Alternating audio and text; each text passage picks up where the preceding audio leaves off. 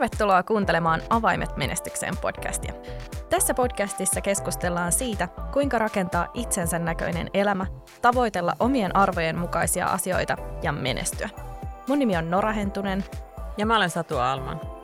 Jotta sä voit menestyä, tarvitset myös muita ihmisiä. Niitä, jotka auttavat sua sun matkalla kohti tavoitteitasi. Me tykätään näistä urheiluesimerkkeistä, niin tältä tulisi taas yksi. Urheilijoillahan on tosi selkeä tukiverkosto. On valmentajaa, ravitsemusterapeuttia, fyssaria, hierojaa, muut kilpailijat, läheiset. On hienoa ja aika liikuttavaakin, kun kultamitalin pokannut urheilija kiittää näitä läheisiään, sitä omaa tukiverkkoaan. Että kiitos äiti ja isä, kun mahdollistitte tämän.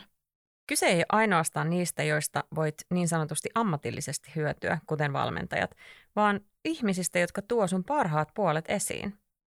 Sosiaaliset suhteet vaikuttaa ihmisen käyttäytymiseen ja itsensä kehittämiseen ja sitä kautta sitten menestymiseen. Näin pandemia-aikana on ollut suurena puheenaiheena, että mitä tapahtuu meille ihmisille, kun ollaan eristyksissä ja erossa muista. Me tarvitaan sosiaalisia kontakteja. Tutkitustikin kognitiivinen kapasiteetti ja kyky järkkyy, jos me ei pidetä meille tärkeitä ihmisiä lähellä. Moni teistä kuuntelijoistakin on varmasti tämän kuullut, kun sanotaan, että olet viiden lähimmän ihmisen summa. Mun mielestä tämä kiteyttää aika hyvin sen, miten tärkeää on pitää nimenomaan sun itsesi kannalta tärkeät ja oikeat ihmiset lähellä. Toi nousee usein keskusteluun, kun joku haluaa päästä itselle haitallisista ihmissuhteista eroon. Haitallinen ihmissuhde vie todellakin enemmän kuin antaa. Se tuo pahaa oloa ja vie väärille raiteille. Vääriä raiteita voi olla esimerkiksi haitalliset elintavat, vääränlainen ura tai se, että ei voi hyvin johtuen toisten ihmisten painostuksesta, joka on joko tietoista tai tiedostamatonta. Näitä haitallisia ihmissuhteita voi olla niin vapaalla kuin töissä.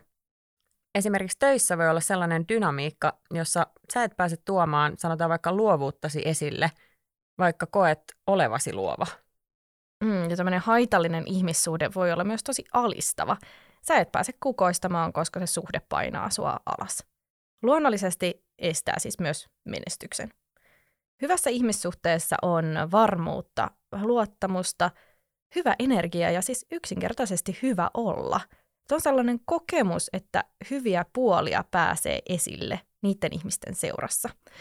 Kokee itsensä arvostetuksi. Saa itsestä parhaan irti, oli se vaikka sit nyt just se luovuus, silloin kun on tällaisten ihmisten ympäröimänä, kenen kanssa on hyvät suhteet kokee tulevansa kuulluksi ja ymmärretyksi just sellaisena kuin on. Kun on saanut rakennettua tällaisia hyviä ihmissuhteita, niitä tietenkin tulisi vaalia. Verkosto ei pysy elossa ja vahvana ilman, että sen eteen tekee töitä. Kun verkostostaan pitää huolta, se todellakin tukee kaikenlaisissa elämäntilanteissa. Mä oon aina ollut hyvin itsenäinen ja on huomannut, että paljon tekemällä voi päästä pitkälle – mutta mun on pitänyt kyllä opetella myös pyytämään apua. Että kaikkea ei todellakaan tarvitse eikä voi tehdä yksin. Mättävas on tietyllä tavalla introvertti ja siksi oman hyvän olon kannalta mulle on ollut tärkeää myös tehdä joitain asioita yksin. Et vaikka ihmissuhteet tuo iloa ja on kiva tehdä yhdessä, vie tämä muiden kohtaaminen myös multa energiaa. Pitää löytää tasapaino – ja mä oon onnistunut rakentaa itselleni hyvän ja toimivan verkoston niistä lähtökohdista, mitä mulla on. Oikeiden ihmisten kanssa verkottoitumisesta on hyötyä, enkä mä joudu kuluttamaan itseäni mulle älyttömällä määrällä sosialisointia. Jotkut tosiaan jaksaa koota laajan verkoston ja ylläpitää sitä. Mäkin tunnustaudun enemmän introvertiksi. Mm-hmm. ja tällaisen laajan verkoston koostaminen, niin tuntuu siis ajatuksen tasollakin jo kuluttavalta. Että mieluummin semmoinen laadukas, pieni verkosto, pieni piiri kuin todella laaja. Mä koen, etten ole itse asiassa mikään semmoinen verkostoitumisen mallioppilas, ihan just sen takia, että nuo sosiaaliset tilanteet on tosi kuluttavia. Että kyllä mä tykkään käydä, mennä menoihin ja näin, mutta, mutta kyllä se kuluttaa aika paljon. Ja mulla on myös aika huono nimimuisti. Ei auta verkostoitumisessa. Ei ole mikään paras ominaisuus. Ja tosiaan mä oon oppinut tekemään sitä verkostoitumista strategisesti just sen takia, että mä en kuluta itseni, vaan mä saan siitä sen, mitä mä tarvitsen. Hmm, puhutaan hei lisää tuosta. millainen sen strategian pitäisi olla? No verkoston kokoamisessa pitäisi olla aika kirkkaana mielessä omat tavoitteet, että oli kyse nyt sitten vaikka omasta urasta. Tunnista millaisia apuja ja millaisia ihmisiä sä tarvitset ympärillesi. Et mä haluan päästä näihin ja näihin tavoitteisiin. Mitkä henkilöt, ketkä tarvitsen ympärilleni, jotta sinne päästään. Miten mä saan nämä henkilöt mun verkostoon, jos en heitä vielä tunne. Ja mä käytän usein tällaista termiä kuin verkoston mapping, eli mapitat ihmisiä, jotka vois auttaa sua. Ja ihan oikeasti ajattelet niin, että annan vaikka pisteet ykkösestä kymppiin siitä, että millainen tai miten läheinen suhde sulla tänään on heidän kanssaan ja miten vahvan haluaisit sen suhteen olevan kuuden kuukauden kuluessa. Ja sitten kysymys, miten sä voit tätä suhdetta luoda tai vahvistaa. Että miten mä saan sen ihmisen kanssa oikeasti luotua sen suhteen, ei vaan se, että kuinka monta kertaa mun pitää käydä sen henkilön kanssa lounaalla. Eli ei määrä, vaan se laatu. Esimerkiksi kun sä mainitsit sen urheilijan, niin jos urheilija etsii henkistä valmentajaa, ei tarvitse ystävyyssuhdetta, mutta syvän luottamuksen, jotta se valmennus tuottaa oikeasti tulosta.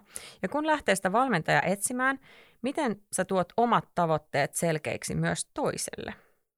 Niin, että sitä valmentajaa etsii, niin niiden lounaiden syömisen lisäksi niin pitäisi myös päästä johonkin. Toi mapping on tosi hyvä konkreettinen työkalu sen oman verkoston kehittämiseen. Mä oon itse pitänyt myös tärkeänä sitä, että pohtii, mitä se verkosto saa multa. Että missä rajoissa mä olen valmis auttamaan ja milloin. Kuinka laajoja palveluksia mä oon valmis tekemään. Tässä on vähän kahta koulukuntaa. On näitä, jotka auttaa kaikkia koko ajan kaikessa. Ja sitten on niitä, jotka eivät ikinä vastaa edes viesteihin. Ja mä sanoisin, että jotain ehkä tältä väliltä olisi paras, ettei itse pala loppuun tämä muille antaminen voi oikeasti olla tosi antoisaa. Mä itse olen toiminut ja toimin tälläkin hetkellä mentorina muutamille henkilöille. Ja mä koen, että mentorina oleminen on ollut todella hyvä ja hieno lisä mun verkostoitumiseen. Totta kai sen takia, että sinä oppii tuntemaan uusia ihmisiä, mutta myöskin se, että kyse on oikeasti paljon enemmän siitä, että mitä mä voin antaa tälle toiselle henkilölle kuin se, että mitä mä siitä saan vaikkakin mä myös saan siitä ja opin ihan hirveän paljon siitä uudesta ihmisestä, hänen tavoitteistaan, hänen kenties bisneksestään. Siitä saa paljon inspiraatiota ja energiaa ja hyvää oloa, kun voi tukea ja auttaa jotain. Niin, että hyvä kyllä kiertää. Että vaikka se ei heti tulisi, niin kyllä se sieltä tulee jossain vaiheessa. Et oman verkoston kannalta olisi siis suotavaa auttaa muita, eikä vaan itse juosta palvelusten perässä.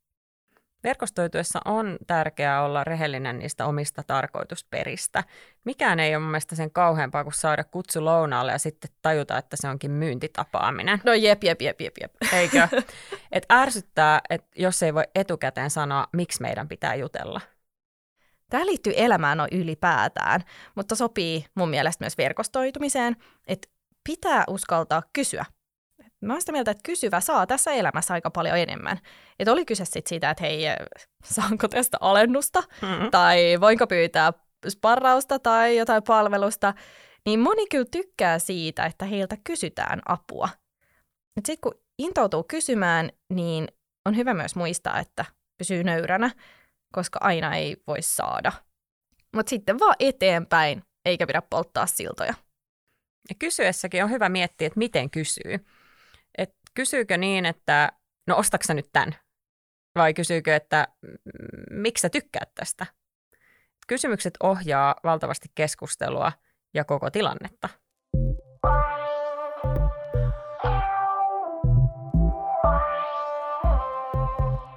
Hyvien suhteiden ja verkoston rakentamiseen sanoisin vinkkinä vielä sen, että kuuntele enemmän kuin puhut. Monesti ajatellaan, että mun pitää nyt ihan hirveästi kertoa itsestäni, jotta toi toinen pitäisi mua kiinnostavana. Vaikka oikeastaan me halutaan, että toinen nimenomaan kysyisi jotain, eikä vaan puhuisi itsestään. Että jos nyt mietitään esimerkiksi treffejä, niin mm-hmm. onhan se nyt todella ärsyttävää, jos toinen jauhaa suuvaahdossa koko ajan itsestään eikä kysy sulta yhtään mitään. Todellakin. Toinen esimerkki tuli mieleen rekrytoinnista. Ja tämä on ihan elävä tapahtuma mun verkostossa, jonka kuulin vähän aikaa sitten. Ja siellä rekrytoiva henkilö tuli ensinnäkin myöhässä tilanteeseen ja puhui melkein tunnin putkeen kysymättä yhtään kysymystä. Kun voisi ajatella, että rekrytoijan ensimmäinen ja tärkein tehtävä on kysyä niitä kysy- kysymyksiä. Ähm, Mutta ehkä hänelläkin oli se mielessä, että mun pitää nyt vakuuttaa tämä toinen henkilö siitä, että tämä rooli on oikeasti just se, mihin sun kannattaisi tulla. Että lähdettiin niin myymään liian vai- vai- aikaisessa vaiheessa liian intensiivisesti. No kuulostaa aika mielenkiintoiselta tilanteelta. Mietin sitä rekrytoijaa, että miten hän itse omasta mielestään siinä onnistuu, että kuinka hän voi arvioida sen hakijan kyvykkyyttä siihen positioon, jos hän ei ole tosiaan kysynyt häneltä yhtään mitään. Sepä se. No, en vielä tiedä, miten tämä asia sitten lopulta päättyi, mutta varmasti tarvittiin ehkä toinenkin tapaaminen. Jos sellaista halusi enää se hakija ottaa. Totta, totta. Mulla tuli tästä mieleen yksi toinen esimerkki, joka on aika päinvastoin, että miten joku kohtaaminen voi olla yllättävä todella positiivisella tavalla. Et jokin aika sitten yksi mun tuttu soitti mulle, ja tämä puhelu oli siis aivan huippu. Yksinkertaistettuna se meni niin, että hän sanoi mulle, että hei, sä oot Nora tosi kiva tyyppi, ja mä haluaisin olla sun kanssa tekemisissä. Mä olin ihan, että wow, että milloinkohan mä oon itse viimeksi sanonut jollekin, että hei, sä oot kiva, ollaanko kavereita. et mä jäin niinku miettimään sen jälkeen, että miksei aikuiset ylipäätään halua vaan tutustua tutustumisen ilosta. Niin, miksi kaikesta pitää tehdä aina niin vaikeaa? Että kyllä mun mielestä voi tutustua. Jos tuntemattomaan ottaa yhteyttä esim. LinkedInin kautta, mikä on aika nykypäivää, on mun mielestä kuitenkin hyvä laittaa viesti perään ja mainita, että millä asialla on liikkeellä. Liian paljon tulee nykyään sellaisia pyyntöjä just sosiaalisen median kautta, jossa ei ole mitään selitystä siitä, että kuka olet ja miksi meidän pitäisi tavata tai tutustua. Ja sitten kun on näitä kokemuksia, että on lähtenyt sinne lounaalle ja sitten se onkin ollut tämmöinen myyntiväijytys, niin sitten tulee se blokki, että en mä nyt halua vastaa tuolle, jos tämäkin on nyt taas myyjä. Että olisi tosiaan kohteliasta sanoa edes jotain, jos ihan täysin tuntemattomasta tyypistä on kyse. Mutta toki sanoisin myös, että ollakseen yhteydessä kiinnostavaan tyyppiin, oli se sitten ennestään tuttu tai vielä tuntematon, niin ei mun mielestä tarvitse aina olla tiukkaa agendaa tai mitä mä nyt just toiselta haluan. Et ihan vaan just se, että hei, vaikutat kivalta ja mielenkiintoiselta, niin siksi laitoin viestiä, niin sekin saattaisi riittää. Ihan totta. Mä oon täysin samaa mieltä, että muuten vaan voi olla yhteydessä.